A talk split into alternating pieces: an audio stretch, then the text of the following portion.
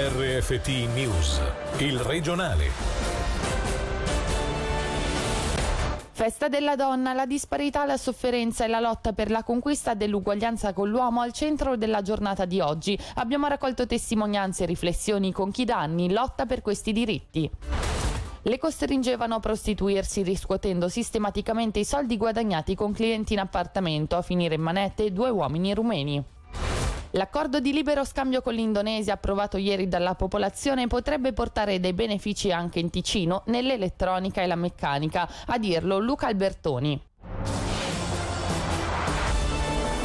Buonasera dalla redazione. Parità salariale, perdita di posti di lavoro e violenza sessuale sono solo alcuni dei temi d'attualità della giornata dell'8 di marzo. Nonostante siano passati 50 anni dal diritto di voto alle donne, restano infatti ancora molte disparità di genere. A questo proposito, alle 18 in Piazza Governo c'è stata una manifestazione per protestare contro l'innalzamento dell'età pensionabile. Su quali altri passi debbano ancora essere compiuti affinché si arrivi a un'uguaglianza fra i sessi, sentiamo Tamara Merlo, deputata in Gran Consiglio per più donne, intervenuta questa mattina in diretta. Oggi, oltre a festeggiare i 50 anni del diritto di voto delle donne, abbiamo anche purtroppo sempre i salari più bassi degli uomini per lo stesso lavoro. Addirittura anche nel settore pubblico è così. Ho visto proprio ieri le cifre per eh, il comune di Lugano, la maggioranza sono tutte stipate nei salari sotto quello che dovrebbe essere il minimo di decenza per chi lavora nel settore pubblico. Con la pandemia abbiamo perso tantissimi posti di lavoro delle donne, perché le donne eh, purtroppo nella nostra economia fanno i lavori più precari, quelli che sono più esposti anche ai problemi che sono venuti dalla pandemia, nella ristorazione, nelle pulizie. Questi lavori duri, difficili, si sono persi e sono state sacrificate le donne. Le donne mediamente sono più povere nel mondo e anche in Svizzera, in Ticino ancora di più. Poi si sta modificando a livello federale il codice penale per cambiare le norme sulla violenza sessuale. Poi mancano le norme sullo stalking. Una società più paritaria fa bene a tutti.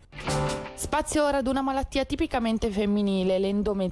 Si tratta di una patologia frequente, complessa ma poco conosciuta. Stando ai dati forniti dall'EOC che dal 2014 offre un centro specifico a Lugano, circa il 10-15% delle donne fertili soffrono proprio di questo problema, mentre il tasso si alza fino al 40% per chi non è fertile. Questo pomeriggio in onda per sensibilizzare sul tema abbiamo sentito la testimonianza di Barbara. Il tempo medio che si impiega per eh, rendersi conto che questa malattia esiste va dai 7 ai 10 anni. Ma... I miei tempi sono stati addirittura più lunghi perché ci ho messo 25 anni. E la cosa più frustrante è che tu vai da un dottore, eh, gli spieghi quali sono i, suoi, i, i, sintomi, quanto stai male. I dottori di solito ti fanno gli esami di, di rito, le analisi del sangue, queste cose, vedono che quello è tutto regolare e quindi eh, ti guardano un po' come una malattia immaginaria. La diagnosi viene costruita con i sintomi, la lettura dei sintomi, quindi ci vuole già un medico che sia all'ascolto di quello che tu provi. Comunque eh, i sintomi principali, appunto a parte il dolore durante il ciclo che è molto più forte, ci sono dei dolori addominali cronici tutti i giorni, c'è un affaticamento cronico, eh, nausea, problemi gastrointestinali. Mi ricorderò sempre vent'anni fa avevo letto per caso delle informazioni riguardo l'endometriosi, sono andata dal mio medico di allora e le avevo detto ma non potrei avere anch'io questa problematica perché mi ci ritrovo proprio nei sintomi e lei mi ha riso in faccia e mi ha detto no. ma cosa ti vai ad immaginare adesso ma lo sai quanto è complicata quella malattia ma lascia perdere e io mi ridico sempre se vent'anni fa mi avesse affrontato in un modo diverso sarebbero stati vent'anni vissuti in modo un po' diverso. diverso.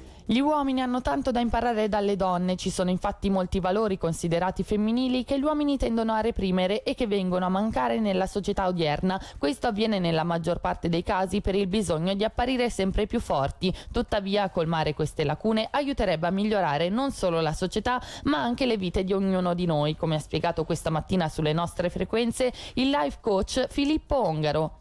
Che cosa posso imparare dalle donne? Secondo me ci sono un sacco di cose. Prima di tutto dobbiamo ricordarci che noi abbiamo un lato femminile, così come le donne hanno un lato maschile, ma noi maschi siamo spesso spinti dalla società a reprimere il lato femminile e anche le donne sono spesso spinte a reprimere il lato femminile. Pensate al mondo del lavoro dove le donne devono sgomitare più degli uomini e spesso mettono proprio da parte la loro indole femminile. Io trovo che il mondo oggi abbia davvero una grossa lacuna di valori femminili e ne voglio citare semplicemente alcuni uomini. La famiglia gli affetti, per esempio, devono essere il centro della nostra vita invece troppo spesso vengono messi in disparte. Punto numero due, la comprensione, l'amore, l'empatia invece dell'aggressività, dell'arroganza, dello sempre ragione io. Anche qui quanto bisogno c'è di cercare di capire gli altri invece di essere sempre in qualche modo no, in antagonismo faccia a faccia. Terzo punto, il notare i dettagli. Io trovo che noi uomini siamo molto superficiali nel vedere le piccole cose che sono poi quelle che fanno la differenza.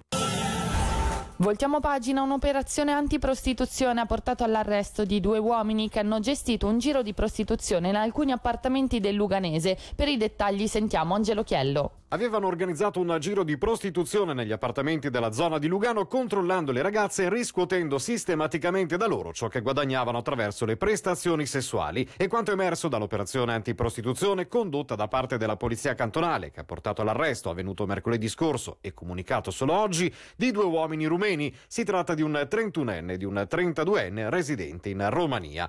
Entrambi sono stati accusati di promovimento della prostituzione, attività oltretutto attualmente vietata su suolo ticinese a causa delle restrizioni anti-Covid. L'inchiesta, sotto la supervisione del procuratore pubblico Morino Capella, ha confermato il sistema luci rosse gestito dai due, tuttora in carcere dopo la conferma delle misure restrittive da parte del giudice dei provvedimenti coercitivi.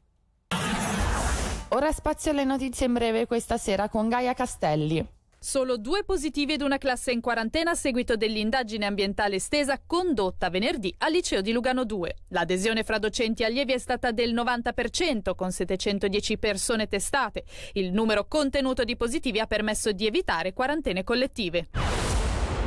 Elezioni comunali del 18 aprile. Sono stati pubblicati sul sito del cantone i nomi delle candidate e dei candidati in corsa per gli 88 comuni ticinesi. Sono 1488 i candidati per i municipi e 5306 per i consigli comunali.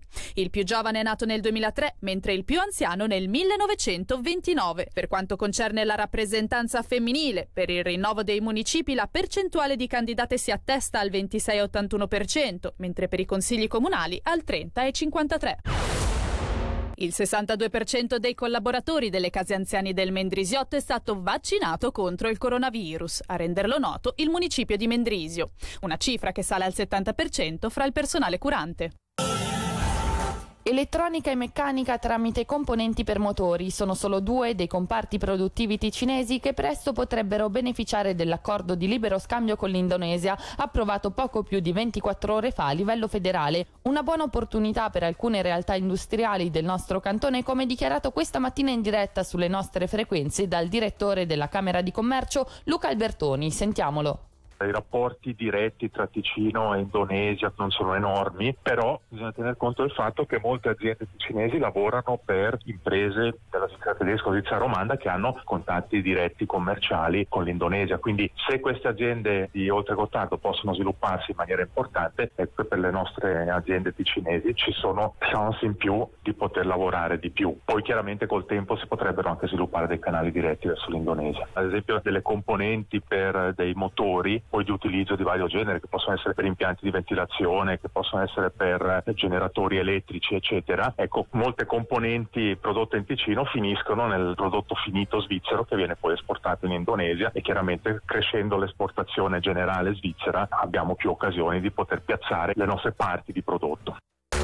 E per oggi il regionale termina qui dalla redazione. Grazie dell'attenzione e buona serata il regionale di RFT, il podcast su www.radioticino.com.